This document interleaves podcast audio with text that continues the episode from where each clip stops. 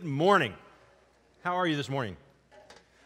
Good morning online on in 101, 102, and good morning in here as well. Um, haven't forgotten about you in the room. And I am I'm thankful to have people. Um, I don't know if I, I say that enough. Um, it's so nice to have people to actually talk to. Um, because in the early days of this, talking to a camera um, only was so hard to do. Um, but, so, anyway, um, when I was in high school, there was this um, kind of new, uh, I don't know if you would call invention, this new technology that, that kind of came out and was a really big hit. And um, it was called a stereogram. And if you don't know what a stereogram is, a stereogram is a 3D computer generated image. And if you will stare at it long enough, a 3D image will begin to emerge within what looks like a massive, garbled mess. And so I'm going to give you in just a second a stereogram. And I'll just kind of a heads up. For those of you watching on this screen, I tried to do it on this screen. It's a little harder to do. On this screen, it's a little easier. If you're on YouVersion, um, on the, the events and, and following our notes, there's one on there. And so if you're online, I think the TV behind you is going to give you a great shot at, at looking at it if we get the, this camera looking at it. So this is a stereogram. And if you will stare at it long enough, a 3D image will begin to emerge.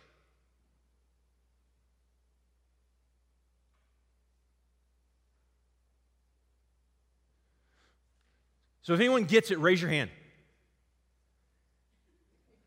We, we have one, two, no, no. We got what, what is it for someone who's seen it? A race car. A race car. They're, they're in this mess as a race car. And so when these came out, I was back, I think I was in high school. And so people would bring these big poster printouts of them teachers and they would set them up in class and they would tell you to stare at them and look and people would be like yeah if you look at it there's a giraffe and it's so funny to listen to people explain how to do this right you stare at it you let your eyes go blurry and kind of cross and then bring them back into focus and you and if if you're on that side where you cannot see those it is infuriating anyone else seen it how, how many people have it now a few people yeah there, there's not many. I, and I don't have my, my Facebook pulled up. Facebook, if you're online, tell us if you see it. Um, I would love to know. But if you're in the group who has not been able to see one of these ever, how many people walk around like, yeah, that's the biggest hoax ever? Y'all are, this is an inside joke, and I'm not in on it. And, and that's what I, I thought forever, right? was like, yeah, there's a giraffe, or there's a flower, or there's a spaceship. This actually is a race car. And there's a race car kind of right here, angled this way, if you can see it. And, and it's maddening if you can't? And so it, it's one of those things that's really funny. There are some things in this world that some people can see and other people can't. Now, imagine this there are also some things that some people can hear and other people cannot. When I was a youth minister um, and cell phones were kind of starting to become more and more popular, the teenagers started walking around and, and kind of mumbling, hey, there's a ringtone. And I think it was called the mosquito. And supposedly it was one of those ringtones that younger people could hear and older people could not. And I thought, okay, that is the dumbest thing I've ever heard. There is no way that is true. And so kids would say, no, listen. And they would play something, supposedly on their phone, they would play something. And I would sit there like, I don't hear anything. And all the kids were like, yeah, we hear it. And so again, I thought it was an inside joke. Like I thought it was a joke and it was on me. Like everyone's walking around, they have this. But here's the thing scientifically, there are some frequencies that the older you get, the more difficult they are to hear. Your ears age with the rest of your body. And there are some sounds, some frequencies, and there, there are some formulas along with that where people can tell how old you are or how old your ears are by the sounds you can hear. So I'm going to give you a, a hearing test, okay? And, and in just a second, we're going to start this hearing test. And as you hear the sound, I want you to raise your hand. And what you're going to notice, and, and I tested this around people in the office. I think Darla helped me with this. There, there were several people kind of walking around that I was testing this, and it was incredibly accurate. I show up on this as 43, two, two years older than I am. So my ears might have something to do with my wife. Um, okay, delete that part of the sermon. That does not need to go on record. I love you, honey. She's at home with our youngest this morning. So um, there, there are some things. So here's the, the, the test. Go. Raise your hand when you first hear the noise.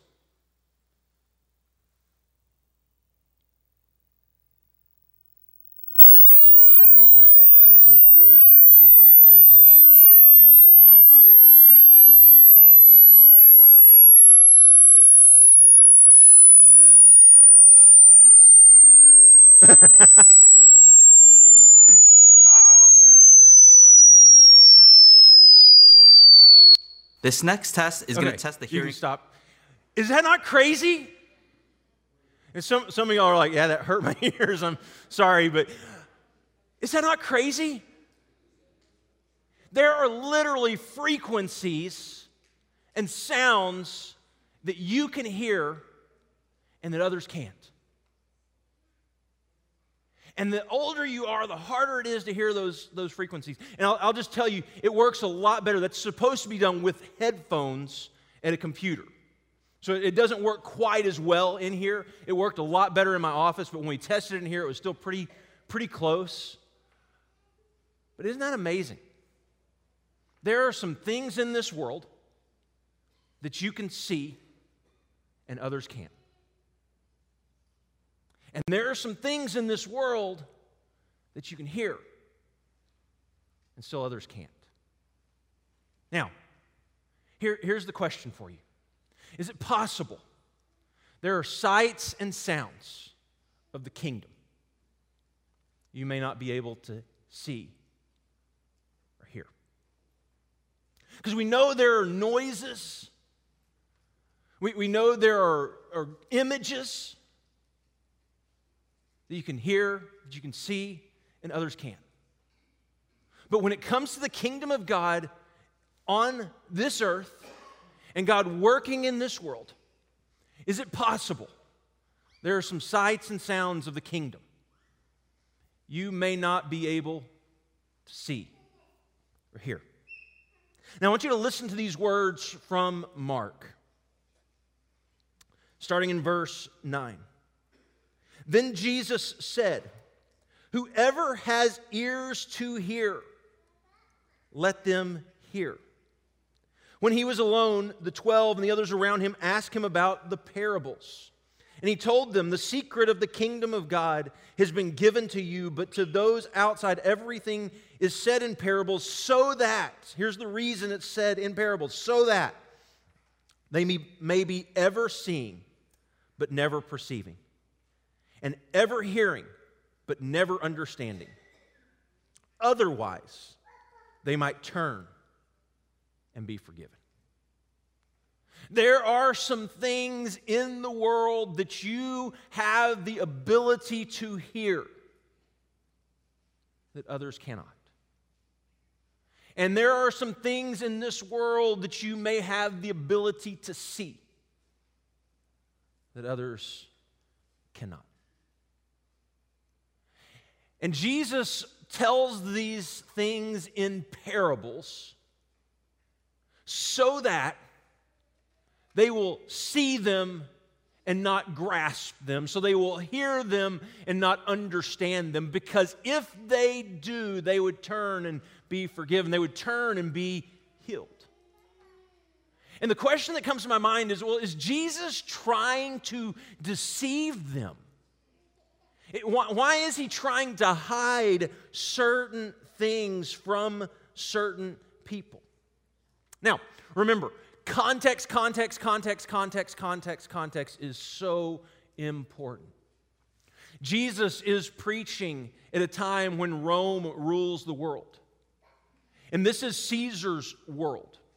Herod is king over this world. And you have these stories where people keep coming to Jesus from all over the place.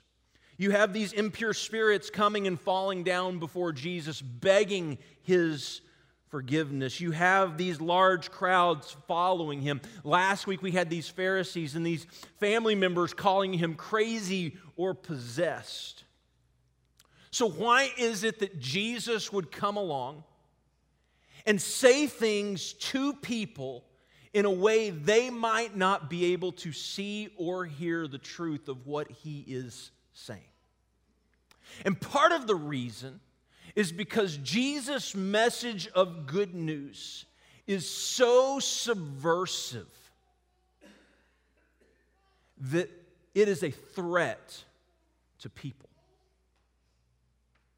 And in fact, it's doubly dangerous.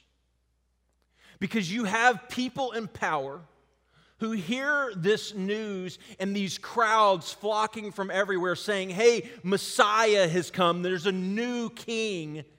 And if you're in a place of power, that is a threat. But there are also people who are hopeful for a new king.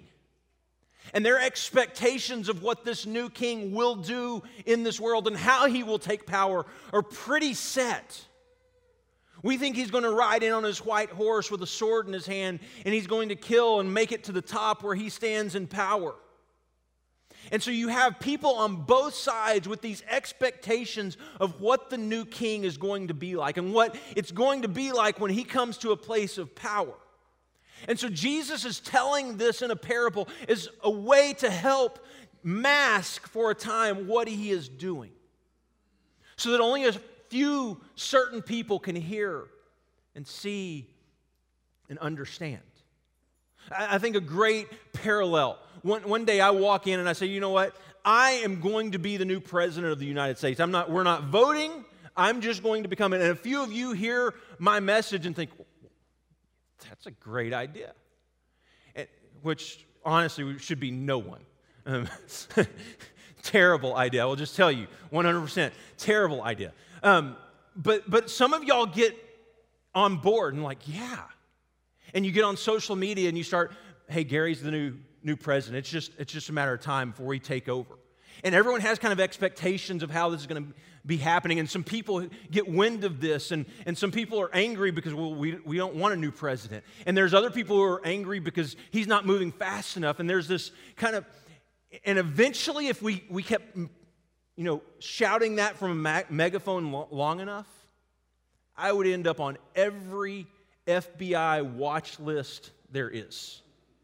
Like Secret Service would have my picture on their fridge in the break room. They would be watching everywhere. And, and so, in a way, here's what Jesus is He's coming into this world and saying, Hey, there is a new king. Here, here's the announcement I am Messiah. I'm the new king of the world. And if that means if there's a new king, what does it mean for Caesar and Herod? It means their power is threatened. What, what does it mean for these people who are coming everywhere who are hearing news of Messiah and hoping for a new reign, a new king? Man, things can't go fast enough.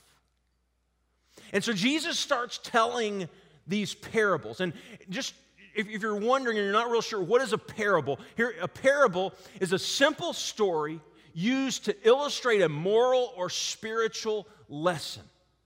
There was one parable just a little bit earlier where Jesus says it's not the, the, the healthy who need a doctor, it's the sick. Right? He's taking these everyday comparisons and giving them a parallel spiritual or moral meaning. And so Jesus has told them a parable. And then he finishes with, He who has ears, let him hear. In other words, there are going to be people who hear these stories of Jesus and don't hear the story of Jesus. There are going to be people who see the story of Jesus unfold right before their very eyes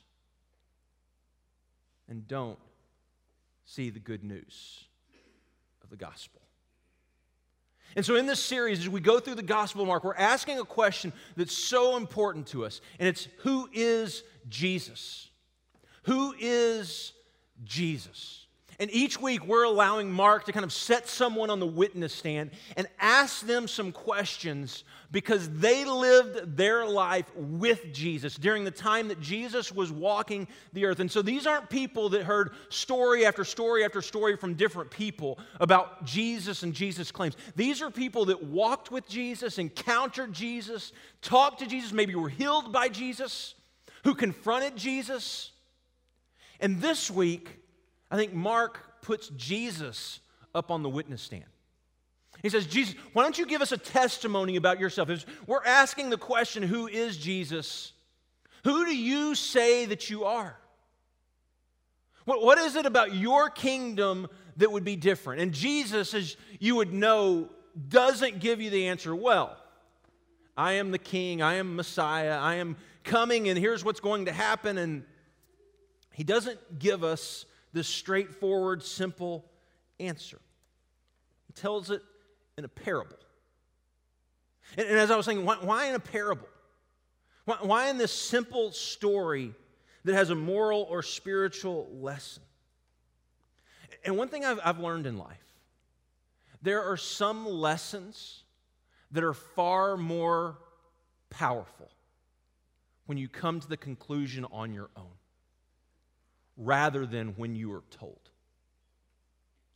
Because when you have to search, when you have to seek, when you have to dig for the answers, that's when we truly learn it. That's when we truly value that lesson. So, the question through this morning is it possible there are sights and sounds of the kingdom you may not be able to see or hear? And more importantly, if there are sights and sounds that you may not be able to see or hear. What gives you the ability or the inability to hear and see those sounds? So, we're going to start in verse 1 of Mark 4. Again, Jesus began to teach by the lake.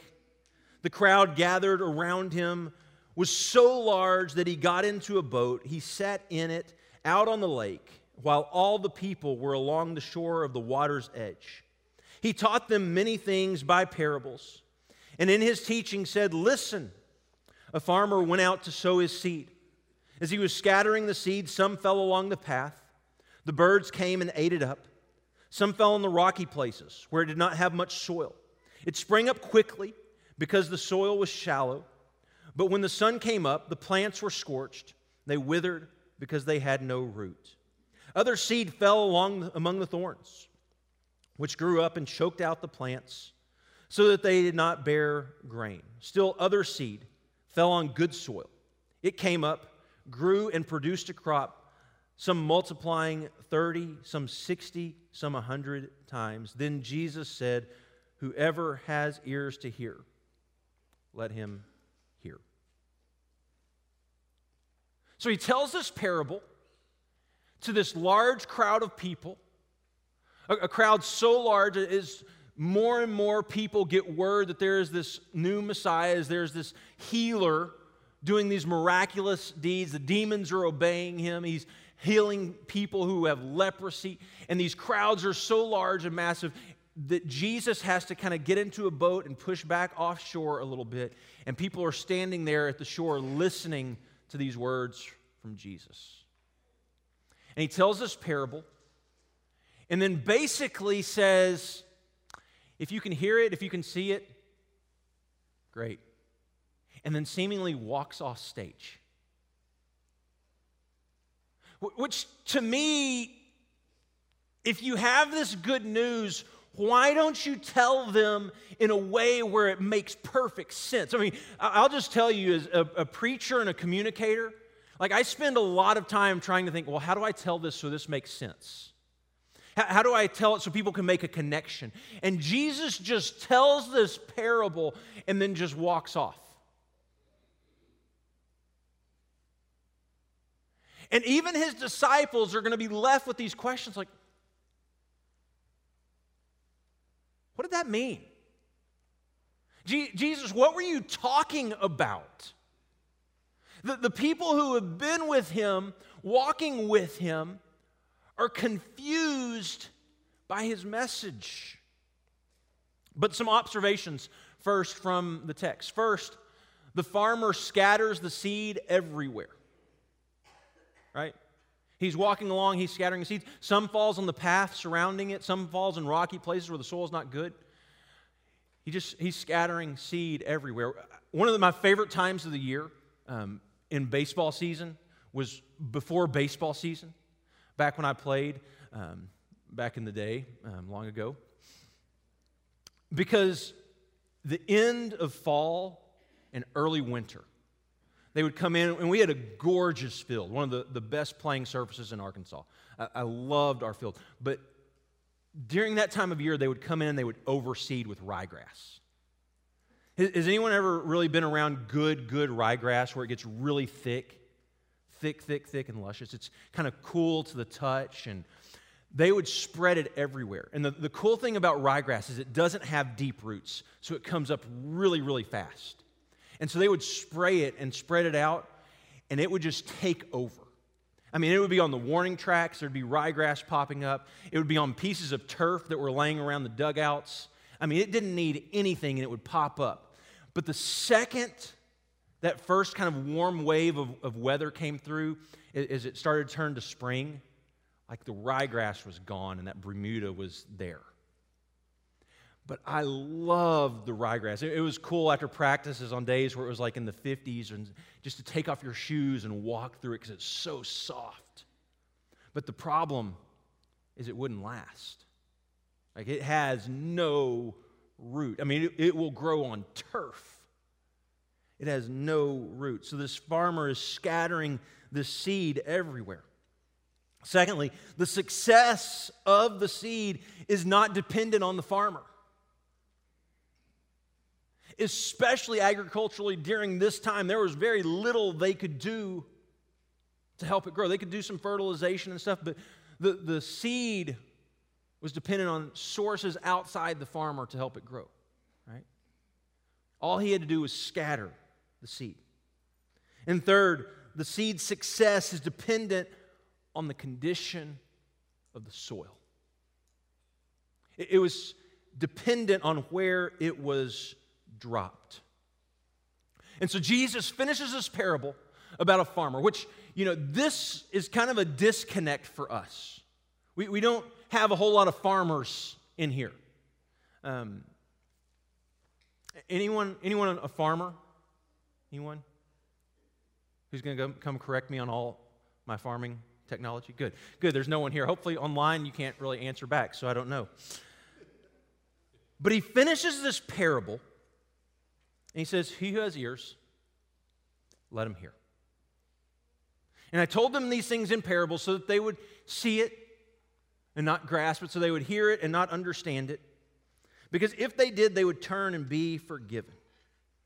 So, as Grayson read earlier, and Grayson, fantastic job.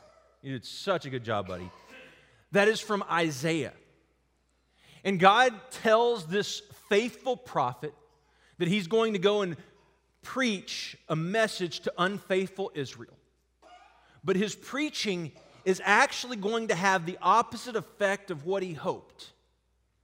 It's not going to soften their hearts, it's actually going to callous their hearts more. It's going to, and we think, well, is God callousing their hearts? I don't think it's God who does that. I think it's the condition of our heart, and God's word, because of the condition of our heart, pushes us more in that direction. I think that's what Isaiah is trying to communicate to them. They're going to hear this message, and they're going to harden their hearts because they do not have a humble spirit.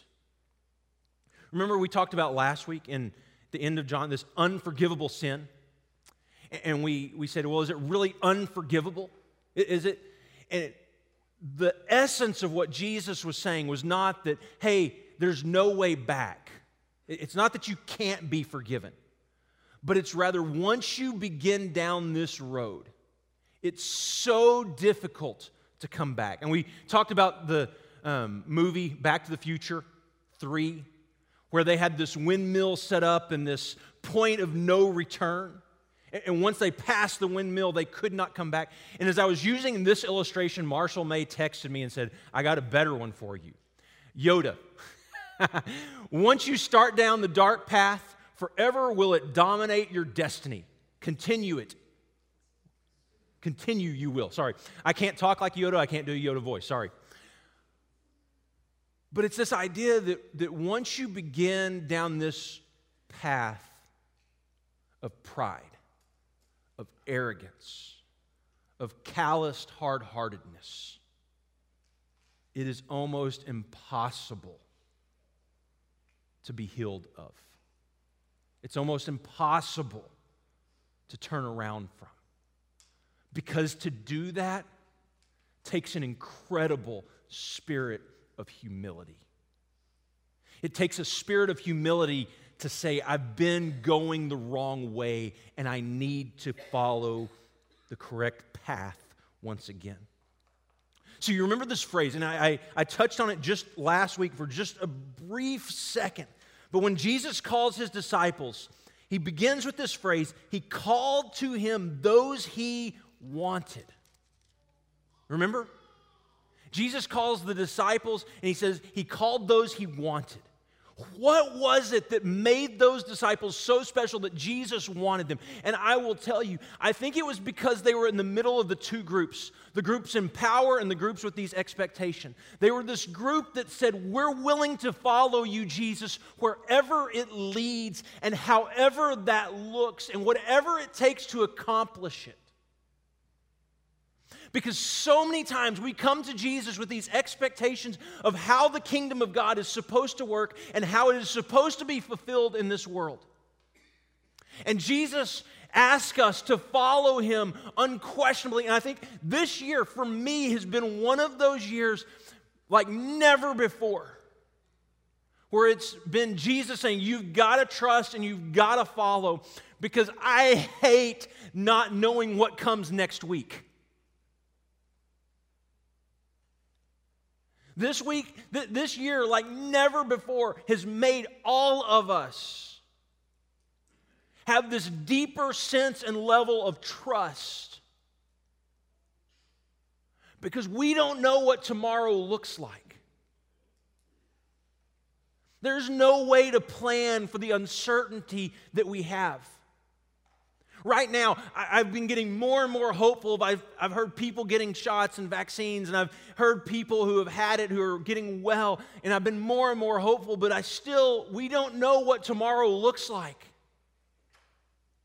We, we don't have any clue. And this year has reminded us of that more than ever.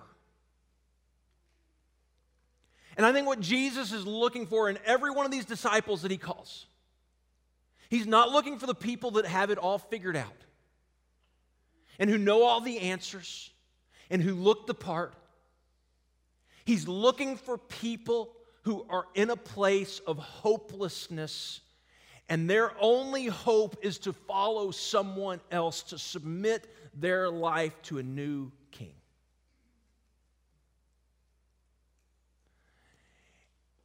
And there is nothing in this world that makes all of us more uncomfortable than being in that place.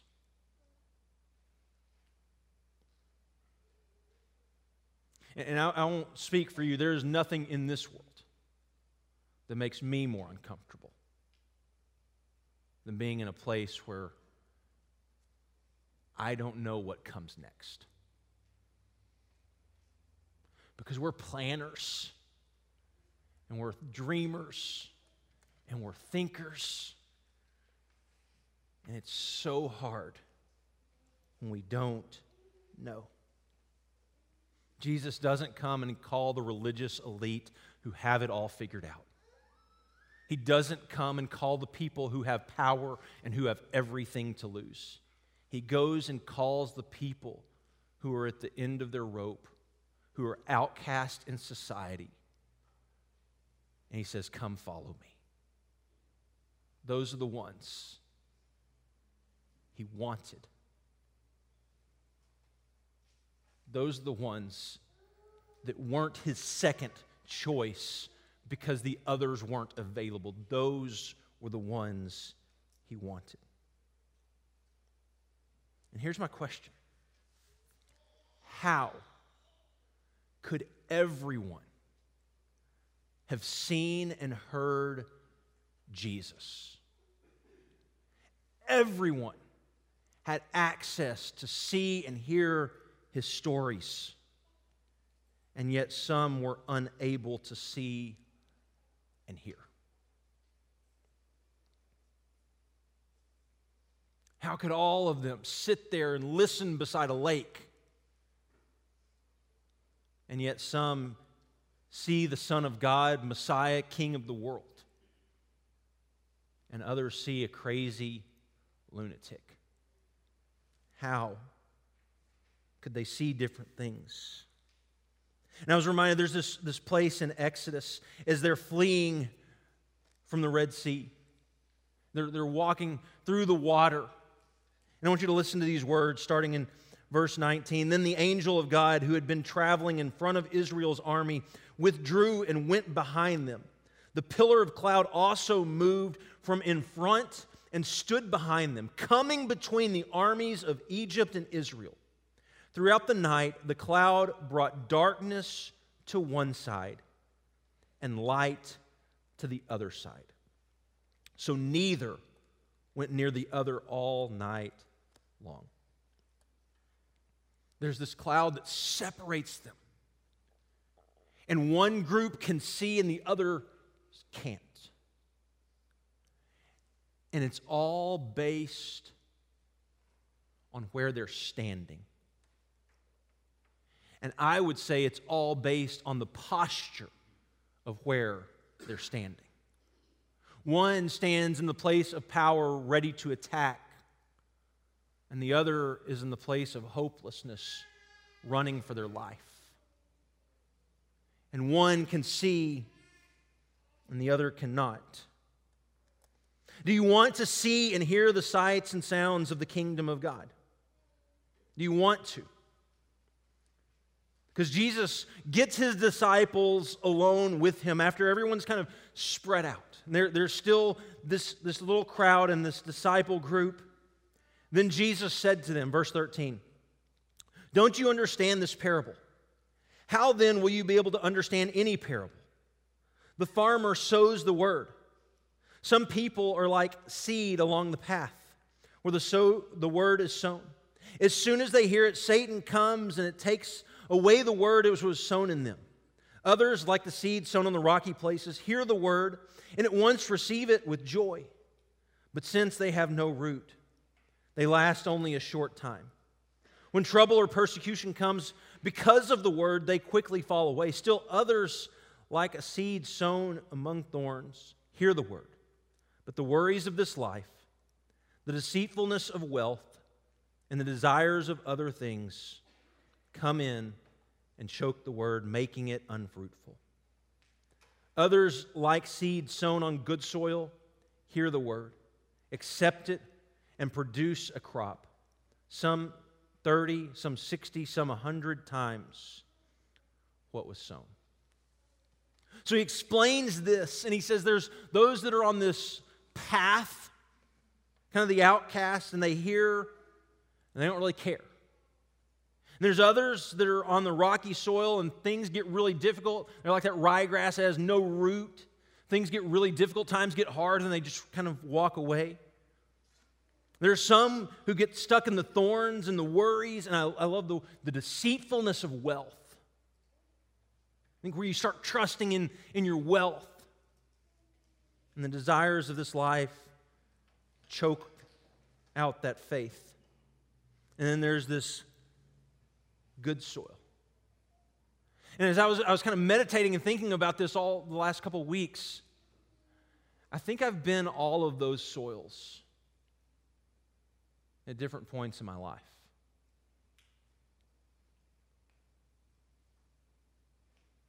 I think we, we think of it in terms of, well, just which one are you? But I think the better question might be, which one are you right now?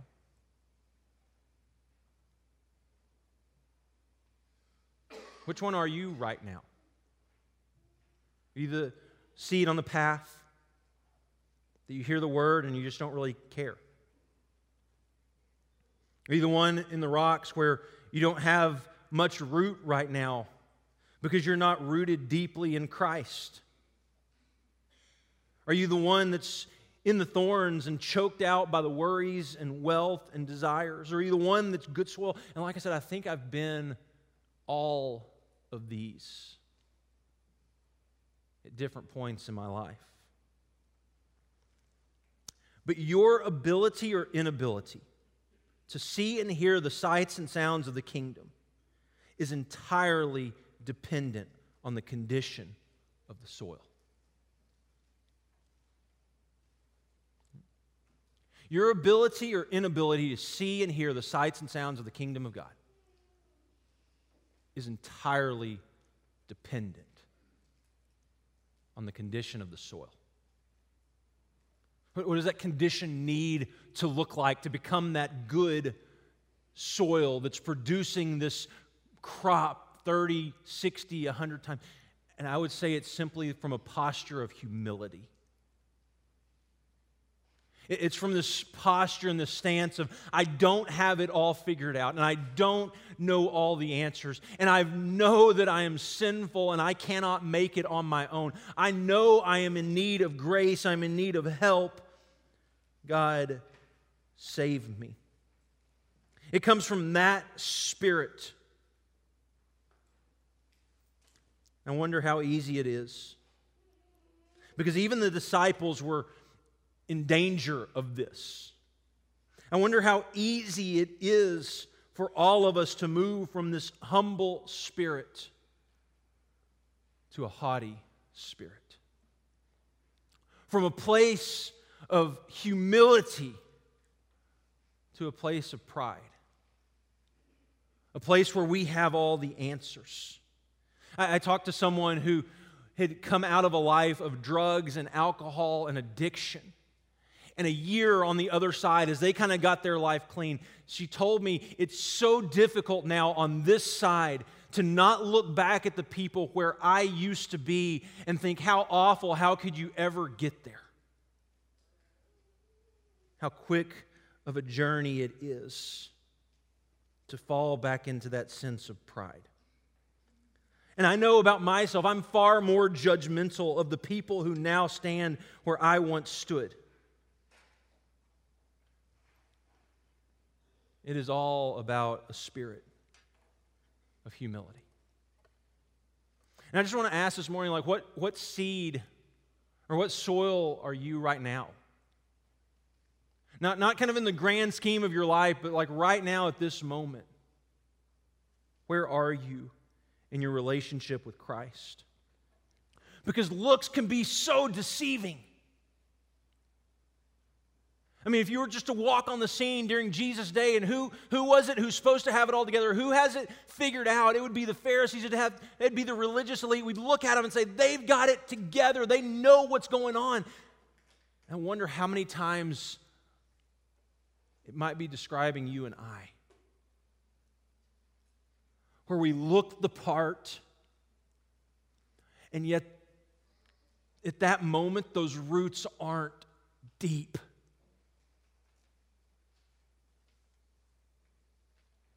Because you look at the people that Jesus encountered over and over again. There was a man with leprosy, and someone who had an impure spirit, and the tax collectors and the sinners. There were those dead. There was a dead girl that we'll look at in a few weeks, and a sick woman. There were these people that were hurting and these people that were looking. There were people who were possessed by a demon. There were people who were not Jewish. There was people again possessed by an impure spirit. There were people who were hurting and searching. There's blind Bartimaeus. There's a Roman centurion. And all these people look like the people that would be on the pass. They would be on the margins, and yet those are the ones that God stops and sees. the one he, ones he encounters, the ones he calls. To you this morning, I just want you to stop for a second. Just close your eyes.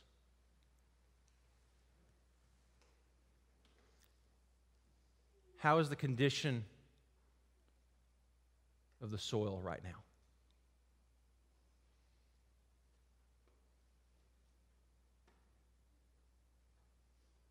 Is it humble? Is it filled with the Spirit? Is it seeking the will of Christ every day? Is it searching? Is it seeking? Is it longing for? Is it loving God? And if it's not, could today be just simply a, a chance to start over?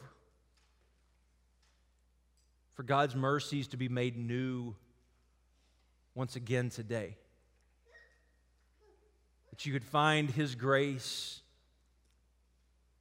and in humility we could repent and turn. Because then, then we might be able to see. And then we might be able to hear. Then we would turn and be healed. Father, in this place today, there's so many people in so many different places, whether online or in another room. But Father, all of us have spirits, have souls that at times wander off the path. And at times don't look much like the Spirit of Jesus living in us. And so today, Father, may you, or may we with humble spirits, approach you again. Plead and beg for your grace. And Father, may we once again see the sights and sounds of the kingdom that are all around us. Thank you, Jesus, for your mercy and grace. We pray together. Amen.